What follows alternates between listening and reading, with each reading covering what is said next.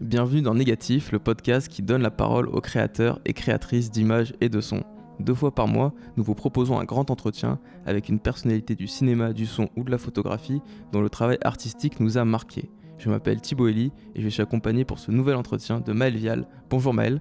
Bonjour. Aujourd'hui, nous enregistrons pour la première fois dans un lieu à la fois créatif et intime, l'atelier d'une artiste qui réalise des portraits originaux et vivants, oniriques et organiques, résolument avant-gardistes, avec sa caméra seize millimètres. Bonjour Marie Losier. Bonjour, merci d'être là. Merci de nous recevoir ici, dans votre atelier. Vous êtes française, mais votre cinéma a débuté à New York, aux États-Unis au début des années deux mille. Là-bas, puis au Portugal ou au Mexique, vous avez réalisé des portraits filmés d'artistes, musiciens, plasticiens, dramaturges, catcheurs et bien sûr des cinéastes, les frères Kuchar, le couple Genesis et Lady Jaye, Peaches, Alan Vega, Chong Gan Byun, Guy Madin, Richard Foreman, les Sœurs Moreno, Cassandro ou encore Félix Kubin.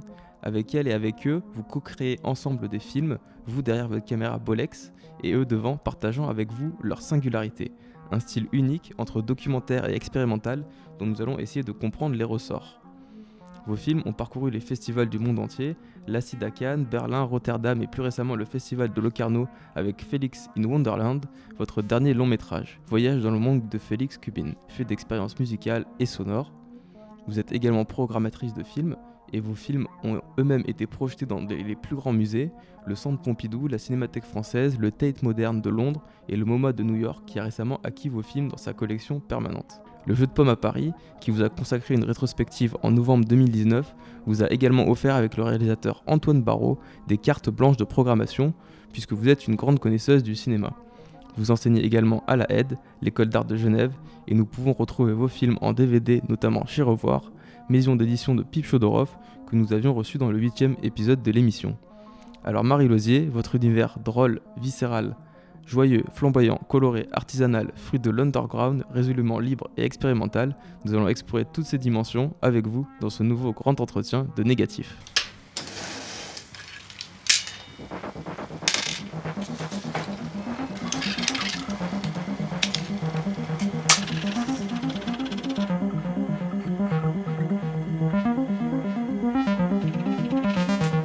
Après vous avoir beaucoup présenté, Marie Losier, Euh, quel serait pour vous le mot le plus juste pour décrire ce que vous faites dans la vie ? Un mot, mais c'est très dur un mot.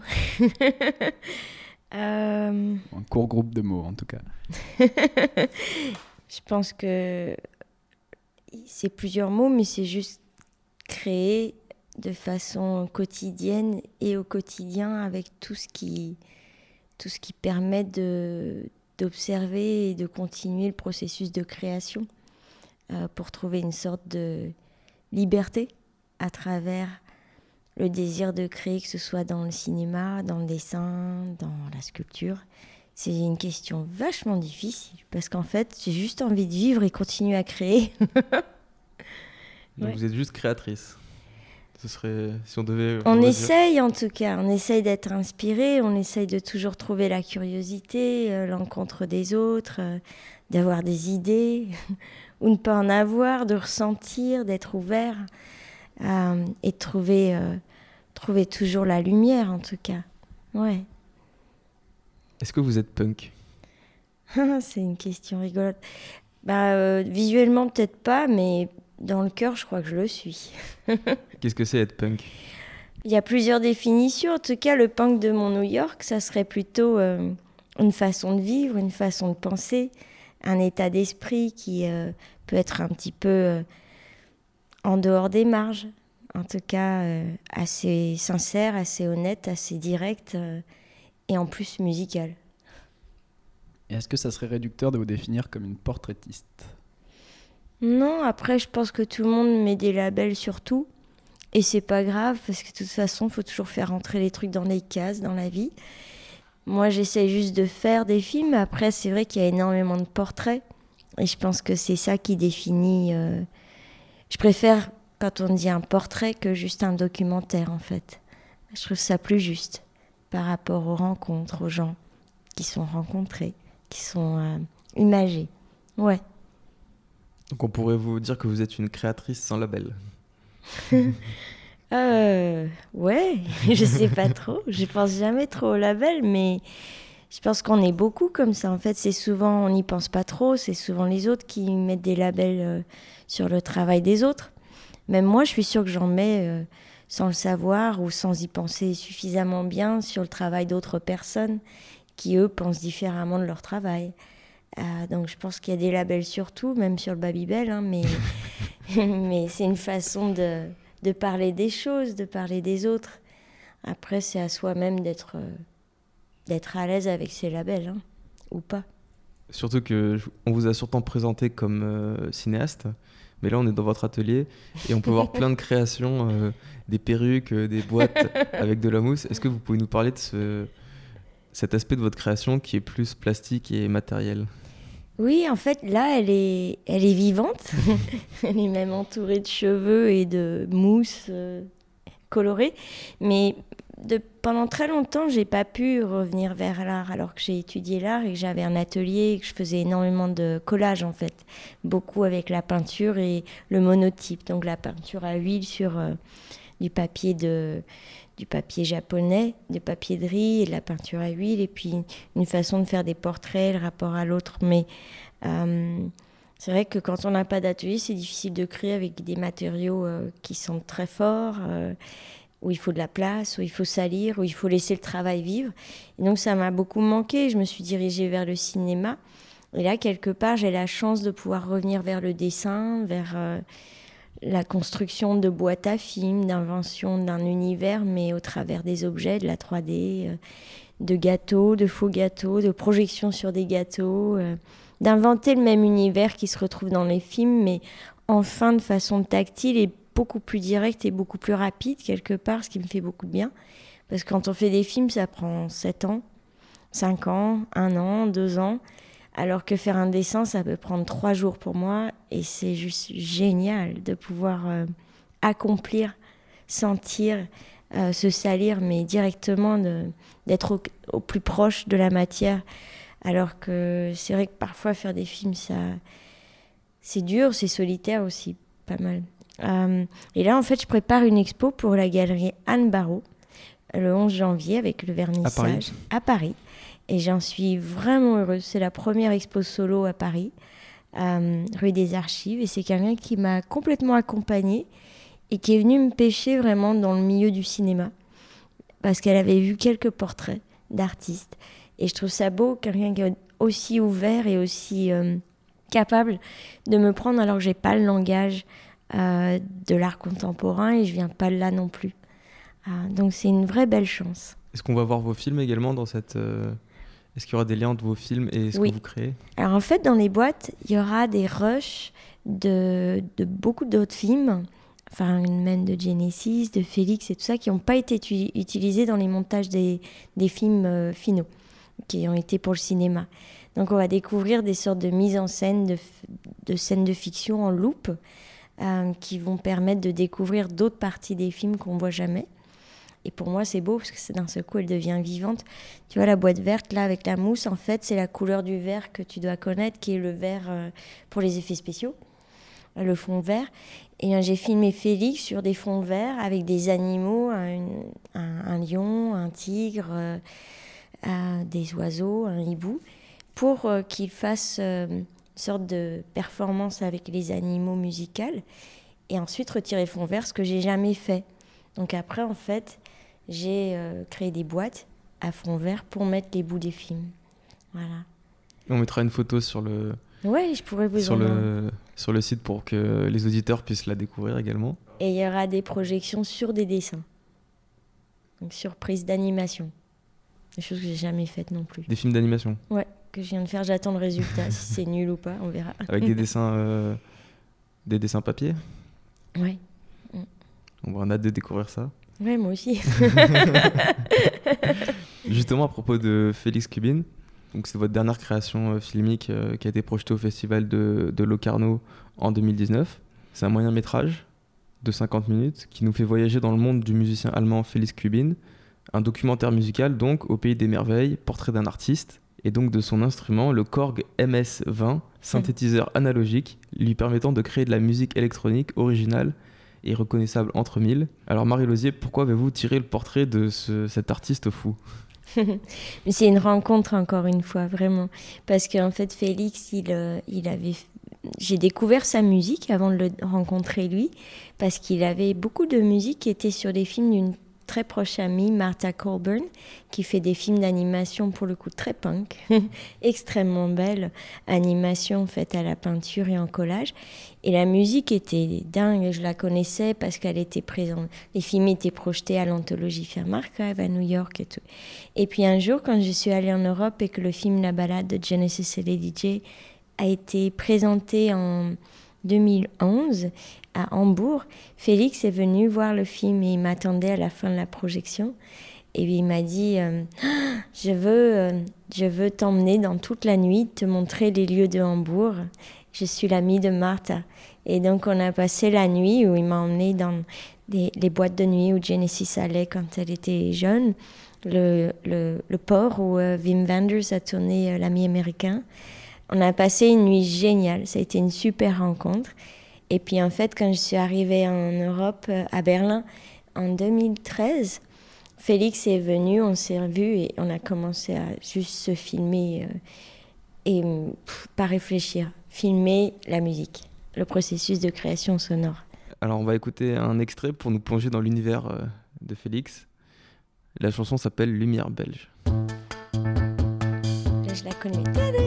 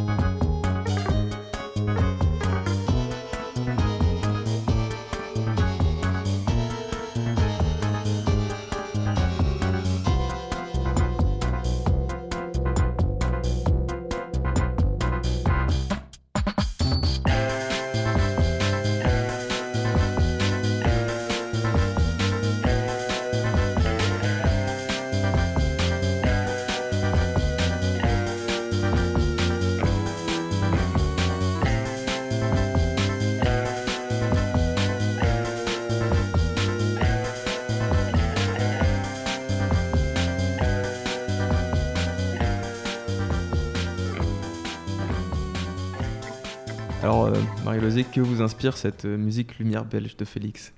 Je sais que Félix l'a composée euh, il y a quelques années par, par les souvenirs qu'il avait quand ses parents le conduisaient de Hambourg à Bruxelles, où ils avaient des amis ou de la famille, et que sur l'autoroute, tu as tous ces lampadaires avec le, le rythme de la lumière. Et il fermait les yeux et ça créait une sorte de flicker dans les yeux, un peu comme euh, de sentiments, de Tony Conrad, d'émotion. Et de là, il a créé cette chanson. Euh, voilà. Et vous l'avez utilisée dans le film ? Oui, elle est dans le film, en partie. Ouais, ouais. Mais euh, il l'a fait souvent en concert. Et... Est-ce que vous préparez vos tournages ou est-ce que vous commencez à filmer euh, directement ? C'est quoi qui vient d'abord ? C'est l'idée du film ou c'est le fait de filmer ? D'abord, je tourne euh, le quotidien un petit peu. C'est-à-dire, par exemple, avec Félix, euh, quand il était chez lui en train de créer une, des compositions. Il essayait beaucoup de choses avec le, le Korg, avec euh, les pré-enregistrements. Et je filmais juste le, tout le processus créatif. Quand il créait l'opéra chez lui, les dessins qu'il faisait pour représenter tel ou tel instrument, comment euh, le, l'électronique passait euh, aux, aux cordes aux instruments à cordes. Tout ce processus, je le filmais pour pouvoir m'imprégner du quotidien, m'imprégner de ses gestes, m'imprégner de ses mouvements, de son humour, de son rituel en fait chez lui. Pareil pour Genesis, pareil pour Tony Conrad. Et petit à petit, bien sûr, j'ai quelques idées qui se mettent en place parce que je connais le lieu, je sais quels habits ils ont dans leur... dans leurs vêtements, je sais comment est la salle de bain, comment est la cuisine. Là, je commence à proposer quelques petites mises en scène, quelques petites idées. Puis après, ça va encore plus loin quand on commence à vraiment partager les moments où j'enregistre des interviews ou des histoires sans me filmer et qu'après, on fait des mises en scène euh, qui sont vraiment basées souvent sur des rêves ou sur des, des, des cauchemars ou sur des, vraiment des, des parties de leur vie qui se sont passés et que je mets en, ou en fiction ou en tableau vivant ou qu'on recrée, voilà, souvent. Ou par contre, quand il me, la personne peut m'appeler en me disant « je fais telle ou telle chose, je veux absolument que tu sois là et que tu euh, prépares la scène ». Donc là, je me prépare en sachant un petit peu l'environnement et comment ça va être. Et est-ce que toutes les rencontres qui font naître un désir de filmer chez vous aboutissent forcément sur un film ? Non, pas toujours. Après, presque toujours, j'avoue. C'est-à-dire que je pense que c'est quelque chose de l'instinct. Il y a des rencontres où on, on sait que ça va être très éphémère, ou que ce sera sur le moment, ou que c'est une fois. Et là, une fois devient de toute façon très belle, avec une certaine énergie. Mais ça ne devient pas obligatoirement un portrait qu'on va prolonger sur plusieurs années, dans lequel on va aller en profondeur, euh, et qu'il y aura une sorte de gravité aussi dans l'histoire.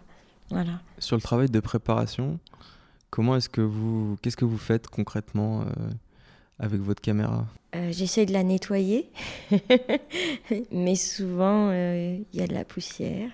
Voilà. euh, j'essaie de, voilà, de préparer ça, de, de penser aussi à... C'est, c'est des tonnes de détails pratiques en fait, hein, ce que tu me demandes, mais c'est euh, comment faire une valise euh, d'homme orchestre ou femme euh, orchestre Euh, qui soit le moins lourd possible, avec toutes les possibilités de, de petites pochettes magiques, euh, que ce soit du, quelque chose du maquillage, euh, à la vaseline à mettre sur une lentille euh, pour mettre devant l'objectif quand je tourne, euh, à certains filtres de couleurs que je vais pouvoir euh, d'un seul coup mettre euh, devant, à une perle de lampadaire, euh, une perle que je vais mettre devant pour diffracter la lumière. Euh, voilà, toutes ces choses-là, je les prépare bien avant pour être sûre que j'oublie pas. Et les bobines de film, et la petite valise, voilà, tout est le son, euh, le casse-croûte, et je pars, quoi. Et ensuite, une fois sur place, qu'est-ce que vous faites ? euh, Est-ce que vous tournez tout le temps, ou est-ce qu'il y a des moments où vous êtes euh, seulement avec, euh, par exemple, Félix, et vous, vous observez, euh, pas avec l'œil de la caméra, mais avec votre propre œil ? Tout le temps. En fait, je, j'ai tout le temps la caméra dans la main, mais euh, je la porte comme un sac à main, c'est-à-dire qu'elle est à ma gauche, je la mets sur ma hanche et je suis tout le temps en train de marcher, écouter, regarder, euh, observer, marcher, marcher, marcher, regarder, regarder, observer, regarder les gens, passer dans les coulisses, toujours être rapide par rapport... Euh, s'il va dans les coulisses, je vais tout de suite dans les coulisses. Enfin, je, les, je suis le personnage un peu comme un petit chat... Euh, invisible qui va aussi vite que les pas de la personne pour pouvoir être là avant, ap- pendant et pas rater quelque chose. Quels ont été les lieux de tournage avec Félix Kubin ? Ça a été l'opéra de Hambourg qui a été incroyable avec les coulisses de l'opéra, beaucoup chez lui qui est un endroit dingue, une ancienne usine avec énormément d'artistes euh, et des instruments de musique et absolument partout et des disques. Euh, la rue, beaucoup. Dans des usines désaffectées, énormément euh, de chemins abandonnés pour rattraper, pour enregistrer des sons, euh, ce qu'on appelle field recording. Euh, on a été en Europe pendant des tournées, et puis euh, on a été au port de Hambourg, beaucoup en Allemagne, puisque c'est là que je l'ai rencontré, il, est, il tenait beaucoup à, à l'Allemagne, et euh, sur le plateau du Théâtre de Nanterre, Euh, où Philippe Ken nous avait invités Peut-être à utiliser... Désamenté. Voilà, ouais, exactement. On a eu la chance de pouvoir euh, utiliser la grande, euh, le grand théâtre, le grand espace et faire quelques scènes, une scène avec Jacques Bérocal, euh, où on voit le théâtre derrière, ou les fonds noirs, l'opération. Euh... Donc ça, c'était c'est, génial c'est aussi. C'est le lieu où on a tourné euh, avec Maxime Rodriguez, le, l'entretien avec Fabrice Aragno. Ah, dans cette, dans cette grande salle. C'est un beau lieu, inspirant. Et il y a toute cette lumière du théâtre que j'aime tant. Est-ce que vous organisez ces tournages ? Est-ce qu'il y a un emploi du temps ? Est-ce que... C'est... Quand je faisais les films toute seule, euh, oui. C'est-à-dire que comme je bosse à côté, j'organise, je suis hyper disciplinée. Donc euh, j'essaye de faire mon, mon petit euh, emploi du temps comme une productrice, comme quelqu'un qui fait ses films tout seul, quoi. Et surtout, ça veut dire de mettre en place énormément euh, de rencontres, que les gens soient là à l'heure, qu'ils soient dans des endroits faciles, de préparer la bouffe, de, de tout faciliter pour que le tournage soit en fait un vrai plaisir, une vraie célébration, et que les gens oublient que c'est un tournage, que ça ne devienne pas une obligation, mais que ça amène l'aura qui permet de filmer ce que j'ai en tête, en fait. Donc bien sûr, oui, je prépare énormément, que ce soit le temps que ça prendra. Euh, si je suis sur place, que c'est quelque chose de plus documentaire, je prépare aussi, parce que je suis toute seule. Souvent, je laisse la personne faire ses trucs et je lui demande de revenir au dernier moment. Donc, je prépare un peu la lumière, je nettoie, je... sinon, je, je documente ce qu'il y a. Et puis, parfois, sur des tournages où j'ai besoin d'aide, euh, je fais venir aussi euh, certains amis qui vont m'aider à tenir euh, tel ou tel euh, accessoire, qui vont m'aider à porter des choses quand j'en ai trop. Euh, et ça, c'est génial aussi. Et quand c'est produit, et là, il y a eu quelques scènes pour Félix, justement, au Théâtre de Nanterre, là, il y avait, pour la première fois de ma vie, pour moi, une équipe. Donc, euh, j'ai l'impression d'appartenir le cadre et d'être complètement, constamment interrogée par les autres, d'être complètement envahie à rien faire parce que tout le monde portait tout, tout le monde faisait tout. Et il y avait la lumière et du maquillage et tout ce que j'aime, quoi. Et là, c'était très carré. Pas d'impro. Quand est-ce que se termine un tournage pour vous ? Comment est-ce que vous le savez ? En fait, pour moi, personnellement, comme c'est pas de la fiction, c'est extrêmement instinctif. Euh, je sais quand une histoire a besoin de se finir ou que j'ai besoin de commencer à regarder si j'ai trouvé le film à travers le montage. Euh, parfois, euh, c'est aussi parce que il s'est passé quelque chose de dramatique, par exemple comme euh, la mort de Lady Jaye dans La Balade de Genesis et les D J. Ça donne un tempo au tournage. Je savais que là, il fallait que j'arrive à finir le film, qu'il me manquait telle ou telle chose, puisque le drame était, elle était décédée, et donc il fallait que je récupère telle ou telle roche et que je commence à monter. Mais souvent, c'est extrêmement instinctif. Pour Félix, par exemple, comment ça pour s'est f... passé ? Mmh. Pour Félix, c'est qu'en en fait, on a eu une bourse. Pour, superbe, grâce à H F I M, à Mathilde Launay. Et euh, donc il y avait aussi un timing où il fallait quand même, après cinq ans de tournage de, de film, regarder ce qu'on avait et commencer à Vous voir. Vous regardez régulièrement les rushs ? Non, jamais. donc c'est, une non, mémoire, non, c'est non. votre mémoire en fait qui, qui oui, doit juger. Parce que par exemple, tu vois, pour le Félix, en fait, j'ai pas du tout regardé parce que j'avais pas d'argent. Quand j'ai, on a filmé euh, l'opéra, j'ai eu euh, trente-six bobines dans le frigidaire non développées. Donc, deux ans plus tard, j'ai vu et je commençais vraiment à flipper sur savoir s'il y avait même une image, si elle n'était pas dégradée, quelle était la couleur. Enfin, vraiment, je commençais à Parce avoir peur. Parce que le peur. développement de la pellicule, euh, ça coûte cher. Ça coûte cher et après, il faut scanner. Euh, donc, ouais, je n'avais pas du tout ce, ce, cet argent. Et quand Band Images et H F I M se, on, se sont mis ensemble et ont obtenu une bourse, on a enfin développé les bobines qui étaient impec, mais... ça prend du temps pour moi parfois de voir les images. Pareil dans La Balade de Genesis et les D J. Il y a des années où je n'ai pas regardé du tout ce que j'avais filmé. Euh, mais euh, c'est vrai qu'il y, y a un moment où je sais qu'il faut monter le film. Avec Félix, on savait qu'il y avait tellement de rush qu'il fallait déjà commencer à voir s'il y avait une histoire et comment. Alors maintenant que je l'ai fini, je t'avoue, il fait cinquante et une minutes, j'ai envie de faire la partie deux. Euh, du film parce qu'il y a tellement de rush qui reste et il y a tellement d'autres choses que j'ai envie de mettre en place que c'est presque comme un, un vinyle, il y a côté A et euh, il y a le side B euh, que j'ai envie de faire, quoi. Pour en faire un long métrage peut-être ? Ouais, euh, voilà. Bon. Bien sûr, on n'a plus, de, on a plus le, le soutien, euh, on n'a plus de bourse là, mais c'est pas grave, je vais continuer et puis on verra comment ça va venir. En tout cas, Félix, c'est quelqu'un avec qui on s'est dit qu'on filmerait jusque, jusque quand on soit vieux sur des chaises roulantes à continuer à faire de la musique pour lui et moi de la, de la vidéo ou autre chose. Mais euh, on s'est dit qu'on continuait. S'il y avait des choses sublimes qu'il faisait, que je venais, que je le filmais, que c'était un tel plaisir aussi. Est-ce que vous concevez votre travail de cinéaste comme le travail d'une compositrice de musique ? C'est une belle façon de penser. C'est vrai que je pense surtout au, au fait que de composer un film, avec le mot « composer », c'est presque, ça va avec le mot « montage », ça va avec le rythme du tournage, le rythme d'appuyer sur la gâchette presque, de la façon et du rythme, de la danse du tournage. Donc il y a quelque chose de très musical, en tout cas euh, dans le processus de création d'un film pour moi. Euh, et quand ça ne l'est pas, je suis un petit peu triste, je crois. Et vous étiez monteuse de vos premiers films, mais vous travaillez maintenant avec une monteuse, Alan Vega. Comment se déroule cette partie de votre travail ? C'est génial. Euh, c'est vrai que j'ai toujours monté mes films complètement toute seule et j'ai jamais pensé à monter avec quelqu'un d'autre. Et quand je suis avec Cassandro de Exotico, le deuxième long métrage, c'était la première fois qu'il y avait une production et la chose qui devait changer pour essayer de voir... Euh, Qu'est-ce qui serait différent s'il y a une monteuse ou un monteur euh, comme approche de l'histoire du film ? Et ça a été fantastique, la rencontre avec elle. Ça a été aussi complètement instinctif parce que je n'avais pas vu les films qu'elle avait montés et elle n'avait pas encore vu... Euh, elle avait vu un de mes films. Mais ça a été vraiment juste le rapport à l'autre. Et euh, elle est vraiment une... Quelqu'un de...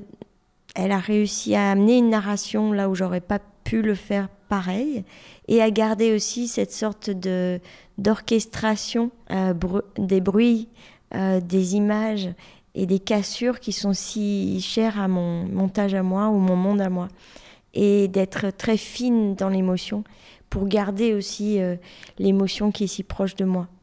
Et je pense qu'on y a un, on a continué avec Félix Kubin aussi, elle a monté le film. C'est quand même très fin pour aussi monter sans avoir du tout de scénario. Et ça, il faut le faire. Parce qu'il y a des kilomètres de sons sur lesquels il faut vraiment faire de la dentelle, mot pour mot ou phrase pour phrase, et reconstruire une narration à partir de rien. Et je pense qu'elle est vraiment très douée là-dessus avec moi. Sur le son, vous tournez en son direct en même temps que la caméra, et à côté, vous faites aussi euh, du son euh, à part ? Oui, j'enregistre toujours euh, des histoires et des interviews. Plus, euh, parfois, je mets le micro... le zoom sur le côté quand je tourne. Ce qui fait qu'il y a parfois des choses qui sont synchro, mais, et c'est toujours excitant quand on les retrouve. Euh, il y a un mélange donc, de ces trois choses, plus des sons de field recording, de, je ne sais pas comment on dit, les enregistrements euh, des sons naturels dehors. Ou, voilà. Et c'est un mélange de tous ces sons, plus des sons créés, avec les bruitages. Ça vous fait combien d'heures de son, ça, par exemple, pour euh, Félix Kubin ? Oh, beaucoup plus que le, les images, beaucoup plus. Enfin, c'était même un cauchemar pour elle. Elle sortait parfois, elle me disait oh, « Tu peux choisir vingt secondes pour passer de cette image à cette image. » Parce qu'en fait, euh, même une radiophonie de Félix, ça fait deux heures trente. Et il y en a une quarantaine, une cinquantaine. C'est juste un panier à crabes. Enfin, c'est magique, il y a tellement de sons, tellement de musique, tellement variée. Il faut en faire cinquante minutes. Ah ouais, c'est, c'est pour ça que la musique de Félix, c'est, un, c'est, c'est, c'est, c'est magique aussi. Il y a tous les sons qu'on veut, il y a toutes les sensations. Mais ça devient compliqué quand il y en a trop. Est-ce que vous, vous avez su quand le film était terminé et qu'il ne fallait plus y toucher ? Celui de Félix ? Celui de Félix. Ouais, avec euh, Aël, on s'est tout de suite euh, dit « c'est bon ». Et là, et en plus, il est tombé par terre euh, derrière son clavier. Donc... Euh... C'était un peu parfait. Après, je t'avoue qu'il ne devait pas devenir un long métrage. Donc, euh, j'aurais bien peut-être continué quelques minutes de plus. Et bon, il a fallu un peu réduire. Et c'est comme ça. Alors, nous avons reçu dans l'émission la chercheuse et programmatrice Nicole Brenez, qui cartographie les avant-gardes cinématographiques. Elle a écrit un très beau texte à propos de vos films, texte que les auditeurs pourront lire sur notre site négatif point co. Voici comment elle décrit vos choix de sujets. Je cite : dans ses notes, Nietzsche a laissé cette mystérieuse expression que certains êtres ouvraient les stations expérimentales de l'humanité, guidés par son seul instinct. Depuis deux décennies déjà, Marie Losier s'avère exclusivement aimantée par de tels êtres et ses films décrivent la nature de leur expérimentation sur un mode organique. Qu'est-ce que cette description de votre travail vous inspire ? Elle est belle, cette phrase de Nicole. Euh, c'est flatteur, mais c'est aussi... Je sais que ça réfère à ces êtres qui sont un peu euh, toujours ouverts à la liberté, à la recherche euh, de constamment expérimenter, euh, surtout. Euh, autant bah, quand on voit Genesis, c'est expérimenter sur son corps, sur son art. Tony Conrad, il expérimente sur ses films, sur, son, sur sa musique, sur le, l'enseignement. Tout est expérimentation et il euh, n'y a presque pas de limite. Et c'est ça qui, qui crée aussi le, une sorte de, de grandeur et de folie chez ces personnages que j'ai filmés aussi, qui sont un peu extrêmes. Euh, c'est qu'il y a cette recherche de la liberté, vivre pour vivre, quoi. Euh, et je pense qu'elle parle de ça, de cette, euh, cette porte ouverte à l'expérimentation constamment pour se réinventer.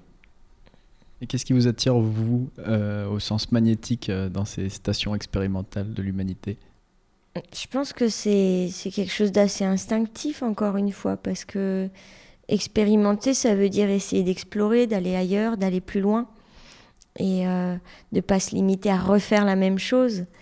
Euh, ça fait toujours peur de, d'expérimenter, d'essayer quelque chose de nouveau. Mais je pense que c'est la, la grande curiosité que tout le monde a profondément, en fait, quelque part, quand on, on crée. Euh, sinon, c'est pas très intéressant, en fait. Est-ce que, pour vous, Félix Kubin fait partie de ces stations expérimentales de l'humanité ?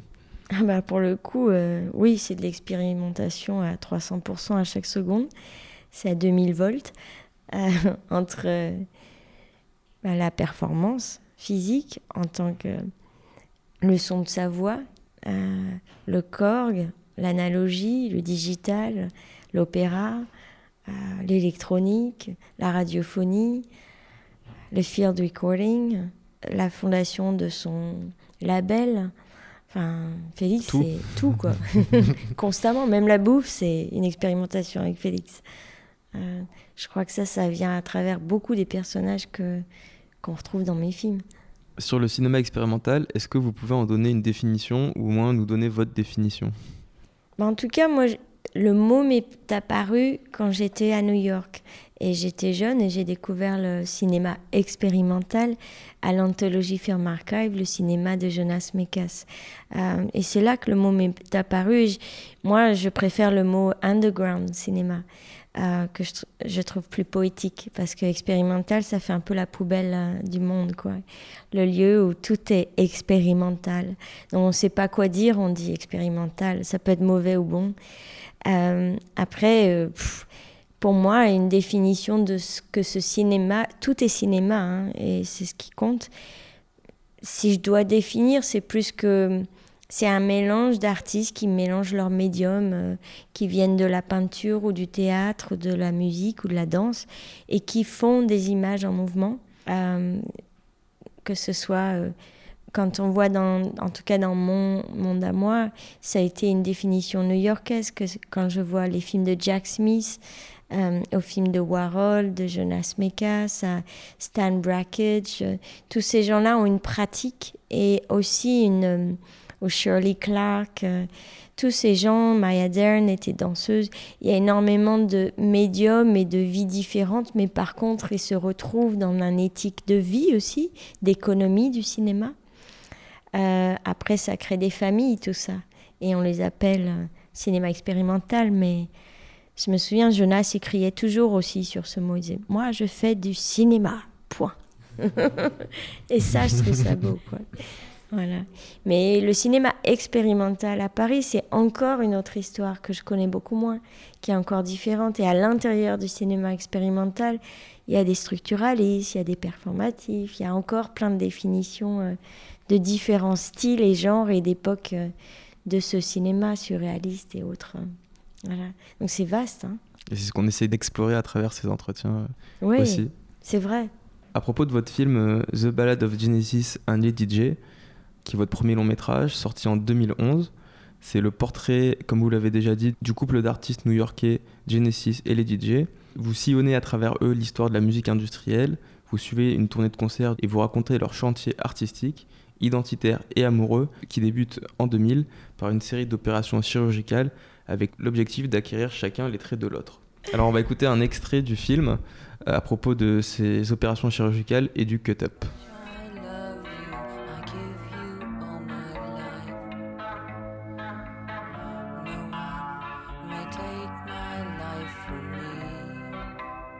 started to think about, instead of having children, which is in a way a child is the two people combined to become a new person, what if we made ourselves the new person instead?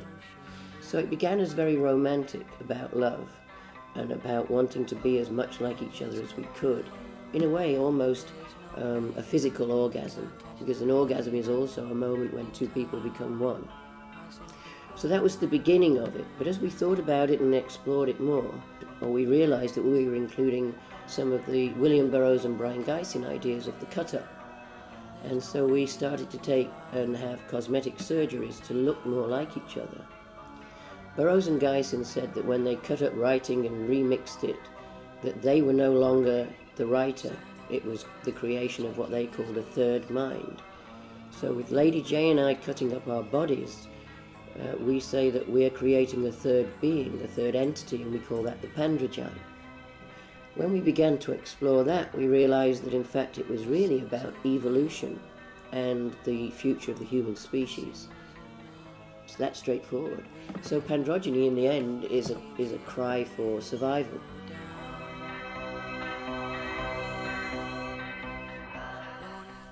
Alors Marie Losier, que vous inspire euh, cet extrait que vous connaissez par cœur?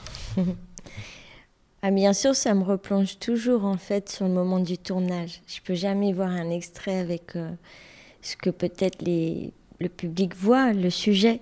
Mais moi, je me souviens tout de suite du tournage, en fait, pas principalement. Avant même euh, du montage et du sens même de l'extrait, en fait. Euh, donc c'était une sorte de mise en scène qui a été complètement refaite euh, chez le chirurgien. Euh, je me souviens, on était dans la salle d'attente. C'était très rock'n'roll, elles étaient en jean et tout ça. On attendait que ça se vide. C'était dans le Upper East Side, très chic. Alors il y a des photos, le grand artiste sur le mur. Je me disais, waouh, c'est un chirurgien très riche. Et euh, en fait, il demandait des œuvres en échange de, pour pas payer, pour qu'elles ne payent pas leur chirurgie. Et donc après, on a eu le droit de passer de l'autre côté quand tout le monde était parti. Puis on a pu mettre en scène, il a dessiné sur leur visage. J'ai pu euh, les mettre en scène alors qu'elles étaient en train de se déguiser, de s'habiller dans le couloir euh, et rigoler. Et puis après, c'est vraiment le, le son, tu vois, qui est collagé sur l'histoire. Alors que quand tu les vois, elles s'amusaient complètement euh, à refaire euh, les opérations que j'ai jamais voulu filmer, que j'ai jamais filmées en fait. Voilà. Avec le cut-up de William Burroughs. Est-ce que vos films empruntent également au cut-up et sur peut-être une de ses formes cinématographiques possibles? Oui, je pense. C'est, c'est pas venu de façon euh, avec des mots au départ, parce que avant, je sais que je venais du collage, de faire des, des dessins, des collages, et de les découper et de les collager. Et puis d'un seul coup, bien sûr, je me suis rendu compte que avec le théâtre de Richard Foreman, c'était aussi du collage de sons, de, de paroles, comment lui construisait ses pièces. Et de là, quand j'ai commencé le, col- le montage, c'était un vrai collage. Et c'est que euh, au fur et à mesure du, du temps que j'ai vu qu'en fait, il y avait une analogie totale entre la façon dont je filmais le film La Balade de Genesis, tout le processus de création qui était le mien, le son à côté, euh, les bobines de trois minutes, euh, la temporalité et la façon dont crée en fait euh, Genesis d'un point de vue euh, collage du corps, collage de, de ses peintures, collage de ses paroles, collage du son, euh, pff, tout était collage quoi en fait. Et après elle m'a aussi beaucoup appris sur Brion Gysin, William Burroughs. J'ai Justement, qu'est-ce que c'est le, euh, le cut-up ? En fait, c'est deux choses mises l'une à côté de l'autre qui n'ont rien à voir l'une avec l'autre.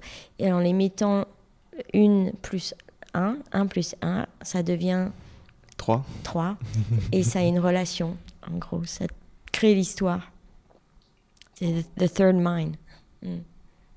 En pratique, quelle est la différence entre effectuer un collage et travailler le montage d'un film ?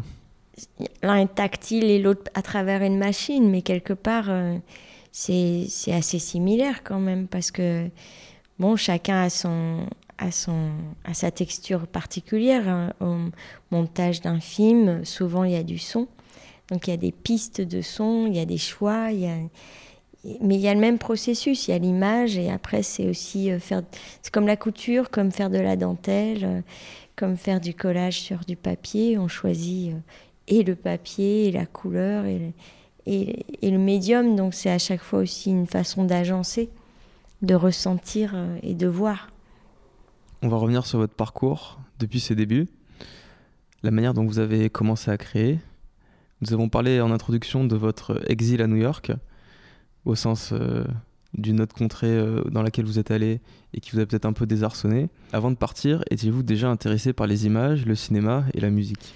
Complètement, en fait. Euh, j'étais tout de suite plus à l'aise dans la vie euh, à New York que je ne l'étais en France quand... en grandissant, mais j'étais obsédée déjà petite euh, par... Euh, mes parents regardaient toujours les films euh, le dimanche soir, les films italiens, qu'on euh, j'enregistrais sur des V H S. J'avais une collection immense de, de V H S, de, des films que je collectionnais, avec un carnet tenu, euh, les numéros des films. Le mardi soir, il y avait Mardi Cinéma, la dernière séance. Je regardais les premiers films et après, il y avait les, les infos... Euh, j'adorais, de Cannes, et cetera. Et après, il y avait les westerns. J'étais obsédée par les westerns. Et puis, on habitait à la campagne et il y avait un ciné-club que mes parents tenaient. Donc, euh, j'allais voir aussi des films euh, en pellicule qu'ils montraient. Et après, on allait à Paris parfois, rue des Écoles, voir des vieux films avec ma tante russe. Et en fait, quand je suis atterrie à Paris pour faire les études à Nanterre, en littérature américaine, c'était que des écrivains new-yorkais, souvent. Et je séchais beaucoup de cours pour aller au cinéma. Et ma tante m'avait inscrite à la Cinémathèque Française pour les cours de Jean Douchet. Donc je prenais un cours là-bas. Et aussi, elle m'avait inscrite petit à petit en fait, à des ateliers de sculpture que je devais suivre par la ville de Paris. Donc en fait, oui, je faisais ce que je devais faire pour avoir mes, mon diplôme. Mais le cinéma, il, je, je gardais tous les petits euh, reçus de tous les films que je voyais. J'écrivais avec des... C'était débile, hein, j'avais des cœurs. Le nombre de cœurs était genre le, combien j'aimais un film je, quand je retrouve mes carnets. Puis je décrivais aussi ce que je ressentais de chaque film.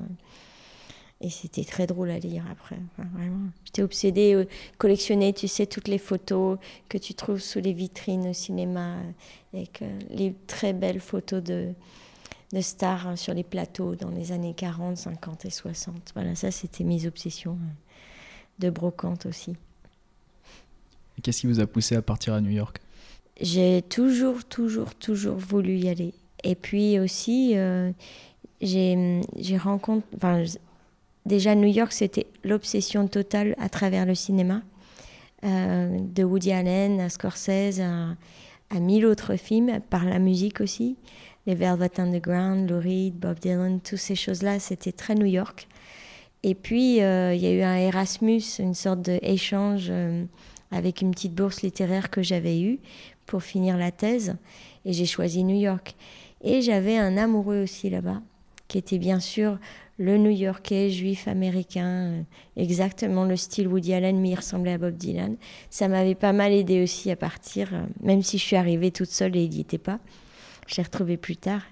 Et euh, voilà, donc c'était déjà, même je choisissais l'amour à, New- à la New-Yorkaise, comme dans les films, quoi. Alors, que représentait New York à cette époque-là ? Comment était la ville ? Il y a toujours ce New York qui est là quelque part par les gens que je connais.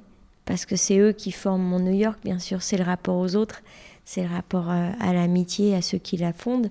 Mais le New York de cette époque n'est pas le même exactement qu'aujourd'hui. C'est-à-dire que c'est vrai que c'était euh, déjà, d'un point de vue vraiment pratique pour tout artiste, c'est que c'était beaucoup moins cher. Donc c'était beaucoup plus facile de vivre, de manger pas cher, d'aller voir des trucs pas chers, euh, de se loger surtout. Donc il y avait une communauté qui était beaucoup, beaucoup plus resserrée. Euh, c'était facile d'habiter euh, au début de Brooklyn ou dans Manhattan, alors qu'aujourd'hui, pff, on habite loin, parce que tout est cher, tout est à tripler, quadrupler, et, et c'est devenu très commercial aussi. Après, pour moi, c'était juste... Euh, c'est un lieu de plein d'excentricité et plein de rencontres, avec une sorte d'aura positive. Euh, tout est, tout est balbutiant, le rythme... Tout est communautaire aussi. Les gens savent vivre ensemble, malgré le fait qu'il y a autant de monde. Et tout est plein d'in... d'inconnus et de surprises. Quelque chose peut emmener ailleurs, euh, très facilement. Les gens peuvent embarquer. Euh, Et cette énergie excentrique où tout le monde est ce qu'il est, et toujours aussi euh, des mélanges de langues, des mélanges de races, des mélanges de cultures, tellement mélangés, mais tout le monde sait vivre ensemble. Et ça, c'est quelque chose de, de très fort pour moi.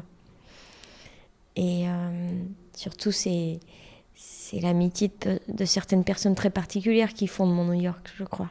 Et ça se rassemble autour de, des amis qui ont fait partie, voilà, de, qui sont dans mes films et qui font partie vraiment d'une sorte de famille de cinéma. Et c'est une famille particulière quand même. Est-ce que vous avez découvert dans cette ville un sentiment de citoyenneté ? Ouais, je pourrais jamais dire que je suis américaine, même si je, je t'avoue que je suis américaine, j'ai le passeport, euh, tout. Mais je peux dire que je suis new-yorkaise. Et ça, je l'ai profondément dans mon cœur.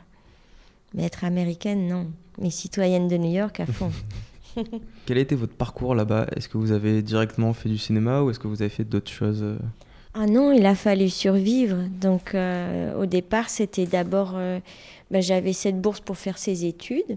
Je ne les ai pas faites, donc j'ai pu prendre le système américain. Je trouve ça absolument génial par rapport au système français.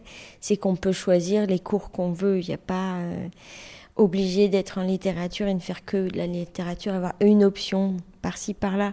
Donc j'ai pu faire euh, du dessin, de l'histoire de l'art, euh, de la poterie, euh, de la gymnastique, euh, mélanger avec tous mes intérêts. Et puis rentrer aux Beaux-Arts. Et comme je devais quand même payer beaucoup de choses euh, à cette époque euh, au noir, puisque j'avais plus euh, les papiers, je travaillais beaucoup pour des artistes. J'avais essayé d'être serveuse, comme tout le monde fait à New York, mais à chaque fois j'étais renvoyée au bout d'un jour. Ça ne marchait jamais. Ou je renversais tout, ou je ne comprenais rien à ce qu'ils me disaient. Pff, c'était l'horreur. Je n'étais pas faite pour être serveuse.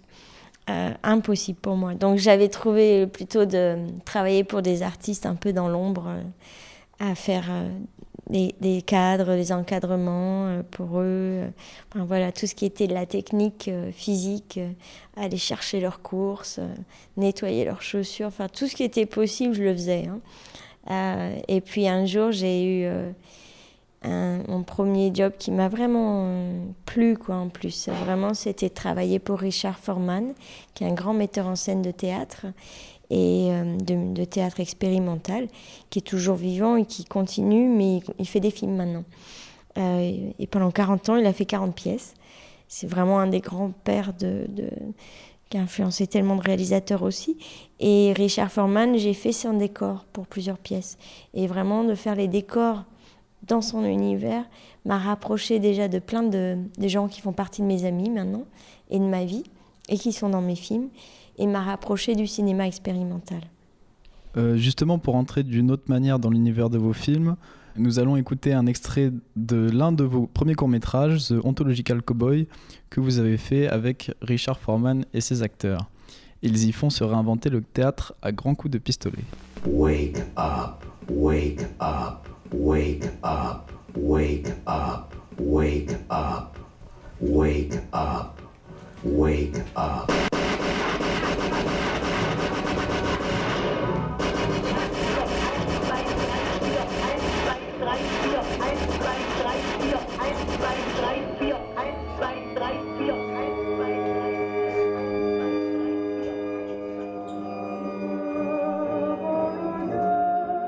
Theater's about sex.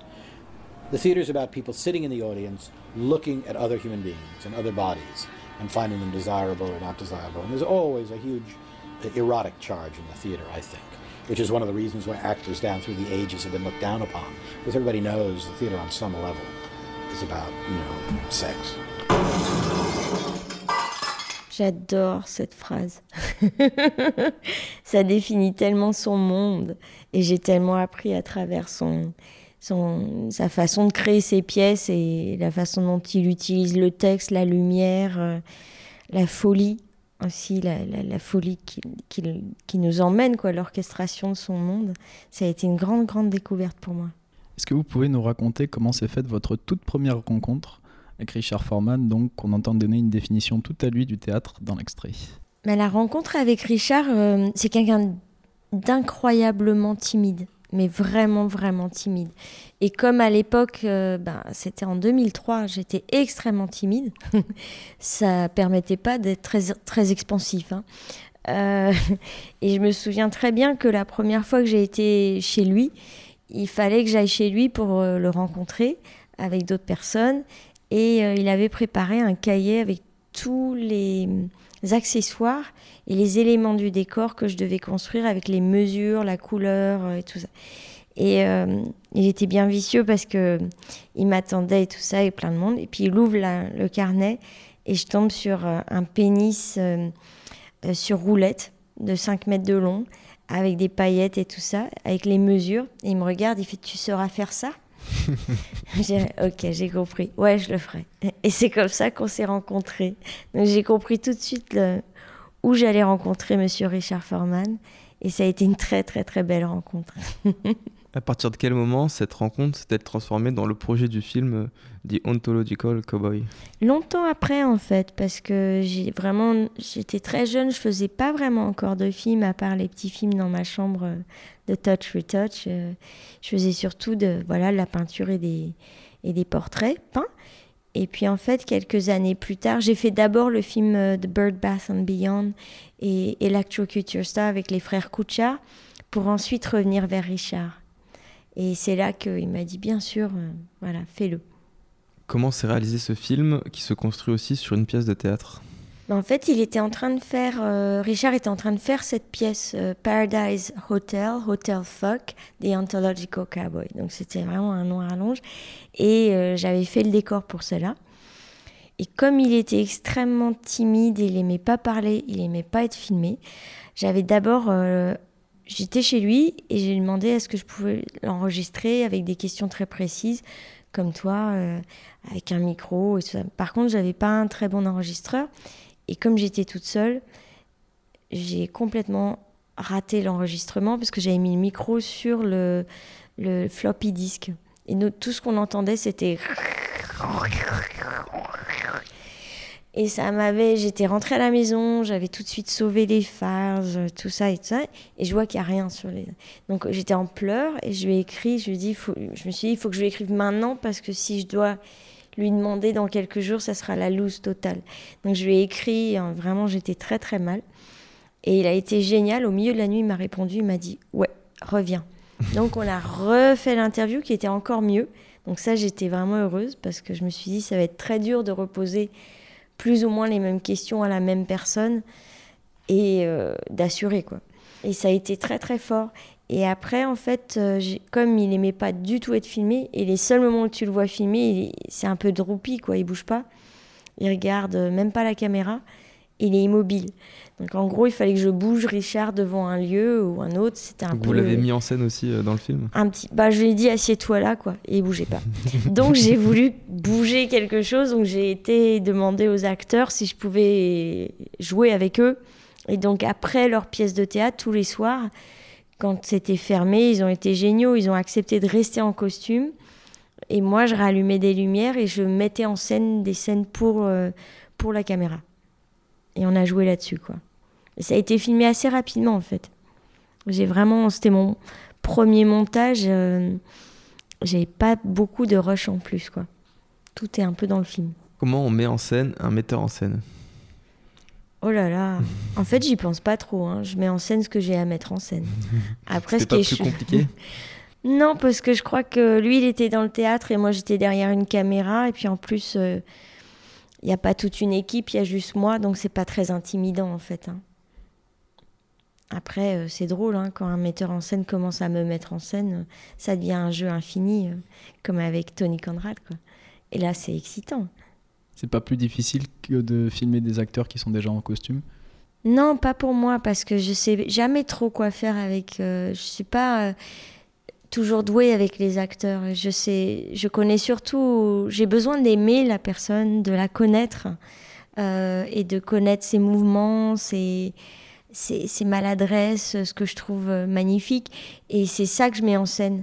Alors que je pense qu'un un, des super acteurs, j'en suis amoureuse dans les cinémas des autres, mais moi, je sais pas trop diriger avec des dialogues. C'est plus physique, euh, presque dans le cinéma muet. Ou alors, quand c'est des portraits, c'est des gens qui ne sont pas des acteurs, mais qui sont performeurs ou qui font un autre art.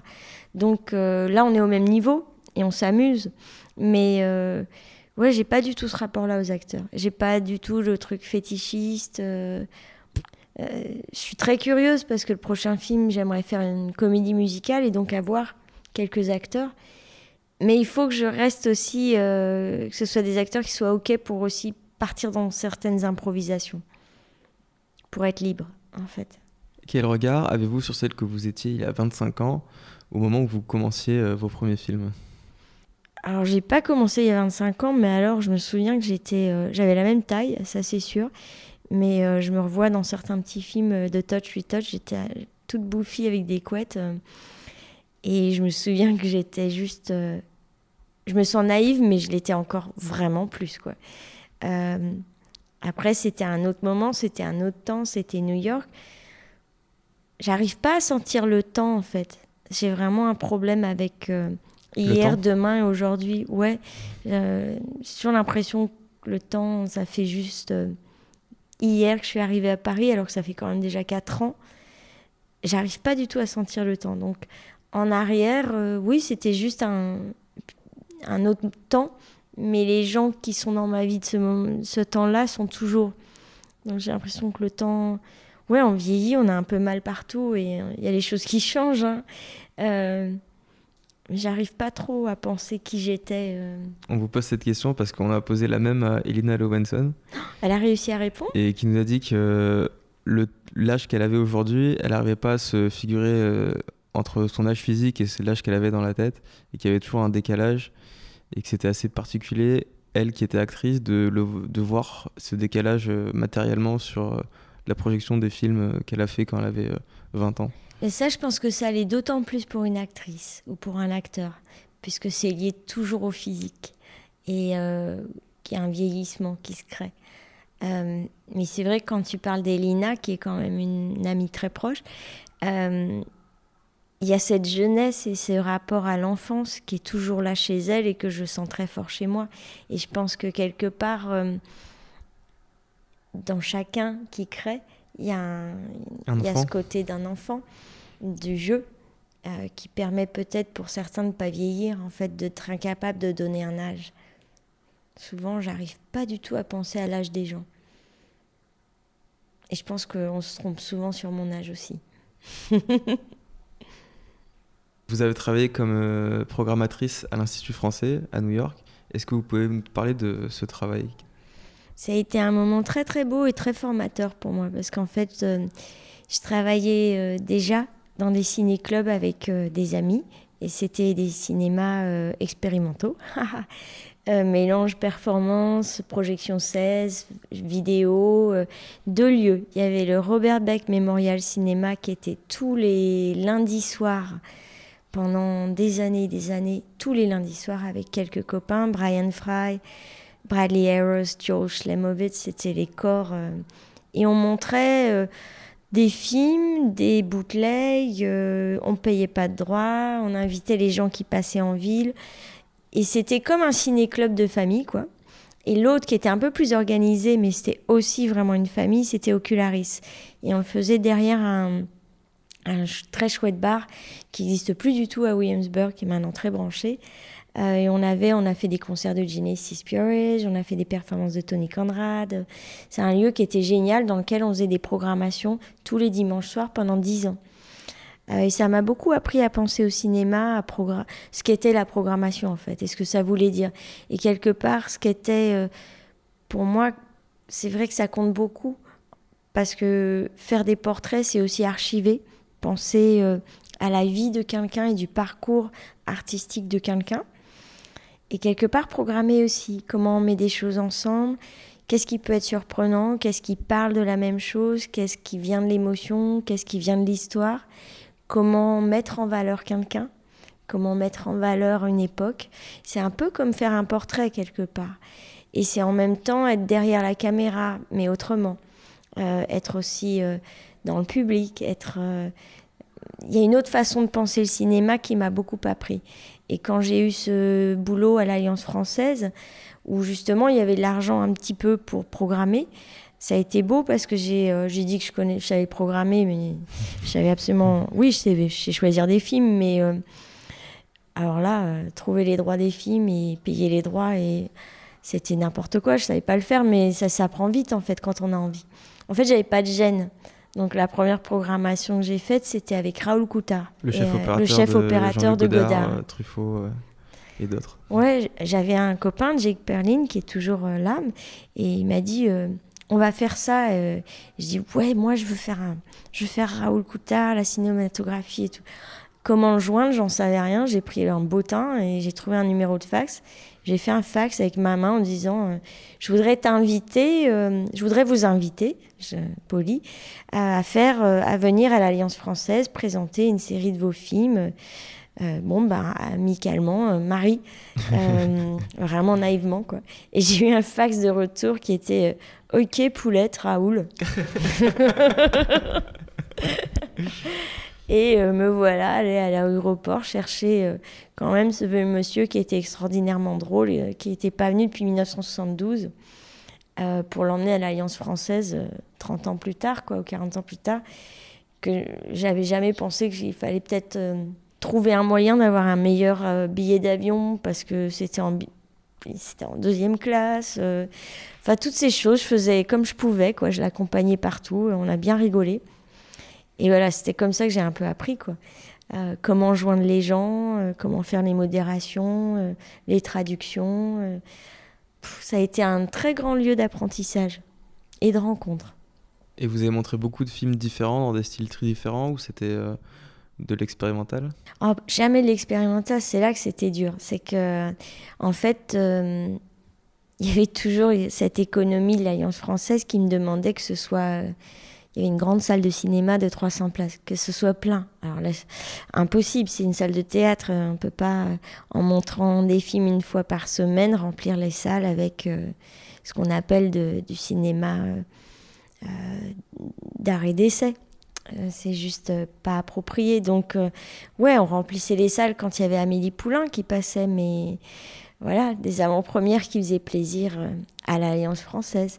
Donc il fallait que je varie entre ce qu'ils leur, ce qu'ils me demandaient de faire obligatoirement et après ce que moi je voulais montrer. Et là par contre j'avais fait euh, des séries avec euh, des films d'Albi Coco, euh, faire venir Claire, euh, Claire Denis, euh, euh, Claire Doyon, euh, euh, bah, Michel Brault, euh, Die Pennebaker, Albert Meisel... Euh, Il y a eu beaucoup de monde, en fait, qui sont passés. Léo Scarax, euh, fait venir Fanny Ardant. J'ai, j'étais plus intéressée par le côté, euh, je t'avoue, technique, euh, les acteurs. Euh, mais il fallait, voilà, attirer du monde. Donc, il fallait aussi faire penser à ce qui marchait. Et puis, parfois, quand j'invitais quelqu'un dont le cinéma pouvait être... Euh, avait une partie de sa création qui pouvait être extrême. Je demandais à l'anthologie Film Archive, donc le, le cinéma de Jonas Mekas, s'ils pouvaient passer cette partie-là.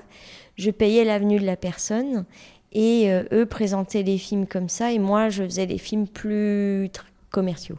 Voilà. Euh, mais bon, j'ai fait des extrêmes, genre euh, la programmation de tous les Marguerite Duras. Bah ça, c'est pas toujours bien passé parce que c'est, pas, c'est un peu raide. Hein. Au bout de trois mois, les gens n'en pouvaient plus.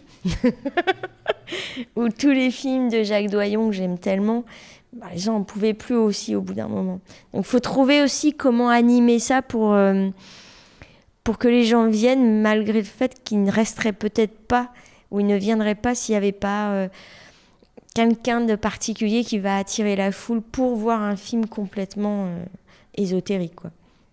Par exemple, Marguerite Duras, la rétrospective, je l'avais ouverte, avec, j'avais invité John Waters, parce que je savais qu'il était fan de Marguerite Duras.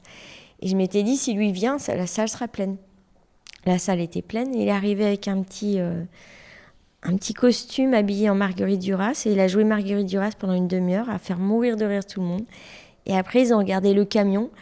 C'est pas du tout un film drôle, en fait, hein, mais les gens étaient morts de rire pendant tout le film. Donc après, ça fait venir du monde, la rétrospective Marguerite Duras. Voilà. Pourquoi êtes-vous revenue en Europe après une vingtaine d'années à New York ? En fait, j'avais jamais, jamais, jamais pensé quitter New York. C'est vraiment l'endroit où je me sens, je me sentais le mieux et j'ai jamais pensé quitter. J'avais trouvé euh, ma force de vivre, ma nouvelle... Euh, façon d'être, ma, my home, quoi, mes amis, ma famille. Et, Mais en même temps, je, je, c'est dur comme ville aussi euh, pour survivre, dans le sens où tout le monde travaille euh, beaucoup, avec beaucoup, beaucoup de jobs. Et pour les artistes comme moi, ou comme beaucoup de mes amis, il n'y a pas euh, d'argent, il n'y a pas de soutien. Euh, où il y a de la réussite et elle est complète, où euh, on, c'est un entre-deux comme nous et il n'y a rien.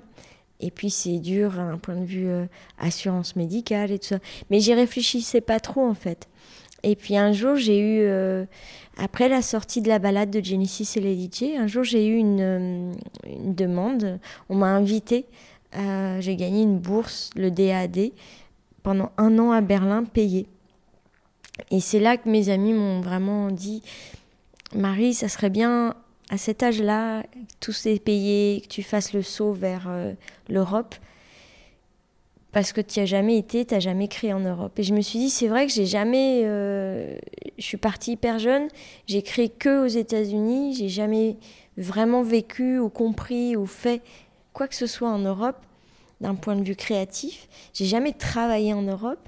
Et je me demande comment les gens euh, vivent, ce qu'ils font, ce qu'ils créent. Et ce qui passe, de, par exemple, de Paris à New York, ce n'est pas du tout ce qui est vraiment ici quand on y est vraiment, parce que c'est, tout est filtré. Et une certaine partie seulement. Et donc, j'avais cette curiosité de le faire avant de plus jamais partir, en fait.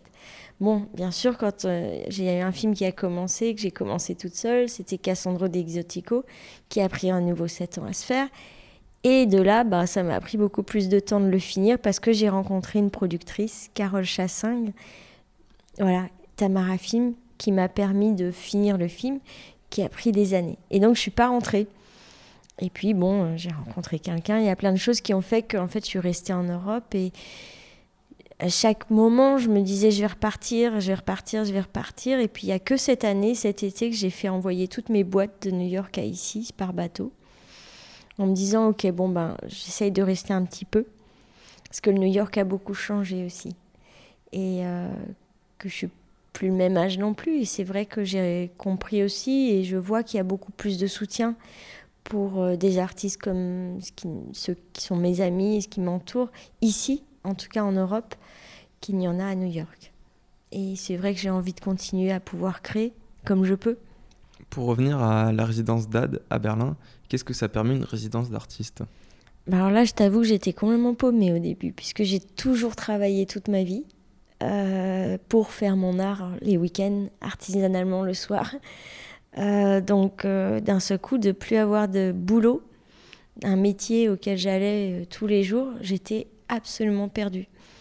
Euh, d'avoir du temps libre, euh, je ne savais pas très bien comment l'utiliser, donc ça m'a un peu paniquée plutôt que... On vous finance votre temps libre en fait ? Ouais, d'un seul coup, c'était... je ne comprenais pas trop ce qui m'arrivait, et je crois que le choc de... Je suis arrivée en mars deux mille treize à Berlin, et c'était un soir de neige et pas un bruit. Alors j'arrivais de New York avec tout, tout le, le son, le bruit, euh, les, l'animation de ma vie là-bas. Je crois que j'ai vraiment eu un choc euh, physique, quoi. Donc ça a pris un moment pour moi de savoir ce que ça voulait dire. Puis c'était ma première résidence, donc ça s'est pas trop euh, conclu, hein. Mais ça m'a permis de... Il faut plusieurs résidences pour... Euh... Ouais, je crois, pour savoir ce qu'on fait, quoi. Bah, déjà, ça prend tellement de temps d'atterrir, de savoir ce qu'on veut faire, déballer une valise, quoi. Combien de temps pour déballer une valise ? Oh, plusieurs mois. Comprendre à quoi servent les choses qui sont dans la valise, quoi. Qu'est-ce que vous aviez dans votre valise ? euh, J'avais vraiment fait des boîtes très précises avec euh, les quelques livres dont je ne pouvais pas me séparer, les... digitaliser tous mes vinyles pour que je sois sûre d'avoir ma musique, euh, certains masques Euh, que j'avais embarqué. Que vous avez fabriqué ? Oui, euh, je peux, je, au cas où, tu vois, je, te, je tournerai dans la rue en deux secondes. Euh, la caméra, le micro et euh, quelques habits, voilà. Un kit de survie. Oui, c'était un peu ça, c'est allons sur l'île. Ouais, ça ne pouvait pas déposer, dépo, dépasser un certain poids euh, qu'on nous payait, donc euh, tout était bien mesuré. Est-ce qu'il est facile aujourd'hui de vivre de son travail d'artiste ? Ben, c'est différent pour chaque artiste, bien sûr. Euh, par rapport à ce que je fais, en tout cas, je sais que j'en vis pas. Euh, j'aimerais beaucoup pour pouvoir avoir vraiment du temps à me consacrer et le faire entièrement et ne faire presque que ça. Après, je t'avoue que j'aime beaucoup aussi euh, travailler à côté euh, parce que ça nourrit aussi dans le sens euh, pas que financier, mais ça nourrit d'être avec les autres, d'être euh, dans la vraie vie. J'aime beaucoup enseigner parce que c'est aussi un rapport euh, aux jeunes, à ce qui continue à se faire euh, pour justement être toujours ouvert et curieux de ce qui se crée euh, du, dans le temps présent en fait. Un rapport à l'autre. Après, le rapport au temps, comme on en parlait, c'est compliqué. On n'a jamais assez de temps quoi, euh, pour créer. J'aimerais que les jours soient doubles, triples, quadruples. Donc voilà, mais c'est encore nouveau pour moi, là, Paris. Ça fait pas très longtemps et heureusement que j'ai eu la chance d'obtenir ce, ce, ce poste à la Aide. Euh, dans le Vous département. Êtes professeur de cinéma au bachelor en cinéma. Ouais, c'est ça, responsable de première année. Ouais. Depuis trois ans, j'ai encore un an. Après, je vais rechercher ailleurs. J'aimerais beaucoup réenseigner en France, en tout cas, énormément, euh, pour être un peu plus ancrée à un endroit, parce que c'est vrai que c'est un peu dur d'être un peu partout. Mais euh, c'est, c'est beau d'enseigner, en tout cas. Ça, c'est quelque chose qui me parle, dans lequel je me sens bien. Après, je suis pas du tout. Euh... Qu'est-ce que vous leur apprenez ? Je crois que c'est d'abord apprendre à avoir envie, euh, de garder le désir, d'inventer avec, euh, avec le minimum aussi. Euh, c'est pas très... C'est pas intellectuel, c'est d'abord euh, vraiment pratique et aussi juste euh, émotif. Vraiment d'avoir... Euh, enfin, parfois, je vois des élèves, ils sont fatigués. Je dis, ben non, t'as pas le droit d'être fatigué à vingt ans, quoi. Alors, c'est pas possible, t'es, t'as la chance d'être dans un truc de cinéma... Euh, T'as des caméras concours, et tout, allez, on y va, quoi. Et de donner les outils, les idées, l'envie, les, l'énergie, euh, pour avoir confiance, en fait, simplement, pour se lâcher, quoi. Et euh, de pouvoir composer sans obligatoirement avoir les règles euh, de ce que pourrait peut-être être vraiment être dans une école de cinéma, euh, qu'il faut écrire pour euh, faire, euh, qu'il faut... Euh, avoir tel ou tel argent pour faire. Enfin, déconstruire tout ça pour pouvoir juste faire. Et qu'on fasse ensemble pour penser au reste après. Hein. Donc, différentes approches. Un peu plus punk, quoi. De l'enseignement punk. Ouais, je crois qu'il en faut.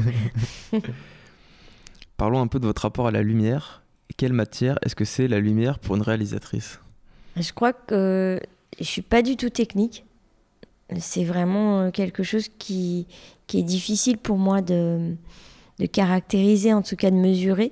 C'est quelque chose de beaucoup plus lié à la, à la couleur de la lumière. Euh, au départ, comme j'avais aucun atelier et moyen, je filmais vraiment que dehors, euh, sur les toits de New York, dans la rue. Et la lumière que j'aimais le plus, qui faisait ressortir des couleurs, justement, je pense, qui sont dans le début de mes films, c'est pas la lumière du soleil, c'est plutôt la lumière... Euh, avant qu'il pleuve, la lumière un peu grise. Et là, euh, les lumières, la, les couleurs ressortent pastel, très vives. Il y a quelque chose d'un peu un entre-deux d'hectachrome qui ressort, qui m'émeut beaucoup. Euh, cette lumière-là, elle me touche beaucoup. Après, quand je filme et qu'il y a de la lumière, c'est souvent fait avec les moyens du bord. Donc, c'est souvent fait avec des lampes électriques ou euh, essayer de jouer avec l'artificiel, mais il y a une source de lumière. Il euh, n'y a pas mille sources de lumière. Et puis quand j'ai découvert aussi, euh, quand j'avais tourné là avec Félix et l'équipe, j'avais vraiment la chance de travailler avec Pascal Granel, qui travaille avec Bertrand Mandico. Et ça, c'était des lumières qui me parlaient parce que c'était des lumières de, de peinture. Euh, c'est, c'était des lumières qui sont liées au filtre. Euh, à la... C'est pas du tout des lumières naturelles, en fait. Euh, Et il n'y a pas de logique dans ces lumières. C'est plus ce que j'avais...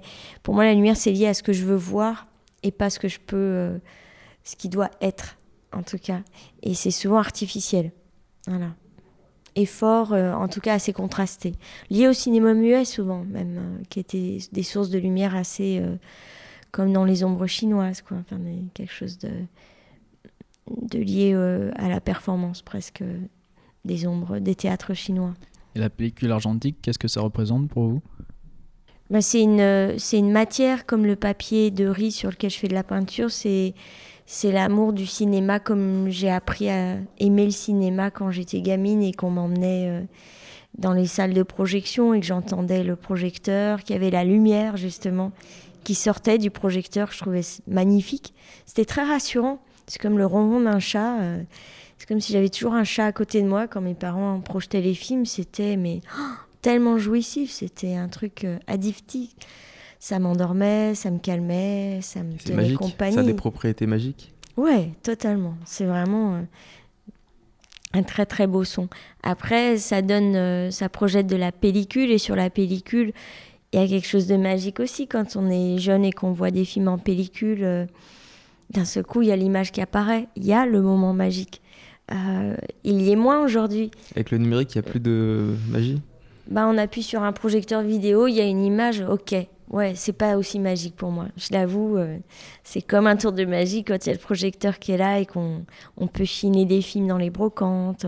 On faisait ça, on achetait des bobines de Mickey Mouse, des trucs de Tex Avery, euh, des films, on faisait des films de famille. Donc il y avait des choses comme ça qui, euh, qui étaient des surprises, des moments. Euh, le dimanche, on regardait des films, quoi. Ah, donc la pellicule, c'était lié, euh, comme la diapo aussi, à des moments célébration. Euh, de l'image, quoi, en tout cas. Et euh, ça reste une matière que je travaille, une matière qui est tactile. J'ai été dans des labos avec des copains. Ça fait partie du cinéma, ce qu'on dit expérimental, quoi. Aussi, je pense qu'on se retrouve par des familles euh, d'argentique, de labos, de, de gens qui travaillent avec l'argentique, quoi. Et la caméra numérique, est-ce que ça vous attire ? Euh, attirer, ça serait pas le bon mot, non. Après, j'ai rien de contre, c'est-à-dire que j'ai tourné un peu avec du, du numérique quand j'étais euh, au Mexique avec Cassandro, euh, et c'est génial. Mais euh, c'est plus complexe pour moi, tous les boutons, les réglages. Il faut que la caméra soit adaptée. J'aime bien quand il y a un œilleton, j'aime bien quand je regarde pas un écran de retour, qu'elle ait quelque chose qui soit vraiment aussi dans le, la performance du tournage. Euh, Parce que la caméra c'est... fait partie de vous euh, au moment du tournage ? Ouais, j'ai, vraiment, j'ai besoin de cadrer, toujours. Euh, donc j'aime bien que la caméra soit adaptée au corps et de la façon dont on ressent euh, le cadrage et l'enregistrement, enfin, de l'image. Donc euh, si elle est numérique, super, mais il faut qu'elle soit adaptée à la personne, en tout cas. On va écouter un dernier extrait qui est euh, Dream Minimaliste de t- Tony, euh, sur Tony Conrad. Et donc c'est une séquence euh, avec un violon. Out of all of my earnings for my paper route, I actually bought a violin. It's not like I enjoyed playing it. It was a nightmare actually, and because the thing really never sounded anything like interesting or good.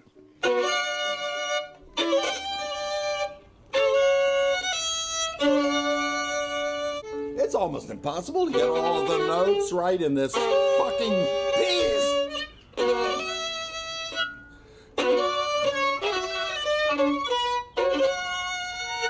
I just do the best I can, but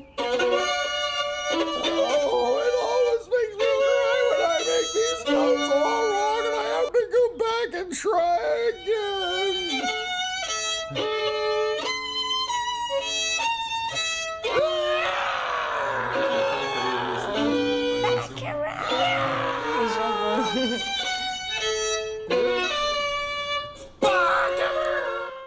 Tony, c'est mon vraiment plus grand souvenir de New York. Vraiment mon grand, grand ami, était mon grand ami et le sera toujours. Et vraiment mon, mon mentor, quoi. Je, je, j'ai beaucoup, beaucoup, beaucoup vécu et appris par Tony et continue à vivre avec moi, quoi. Donc on vient de l'entendre pester contre son instrument de prédilection, qui est le violon, où selon lui, il est trop difficile de jouer une note qui sonne juste. Tony Conrad, pour le présenter brièvement, c'est un musicien de référence pour l'avant-garde new-yorkaise. Il assurait entre autres les cordes aux côtés de John Cale au sein du groupe de musique expérimentale de Dream Syndicate. Est-ce que dans vos films, Marie, des gestes de création forts?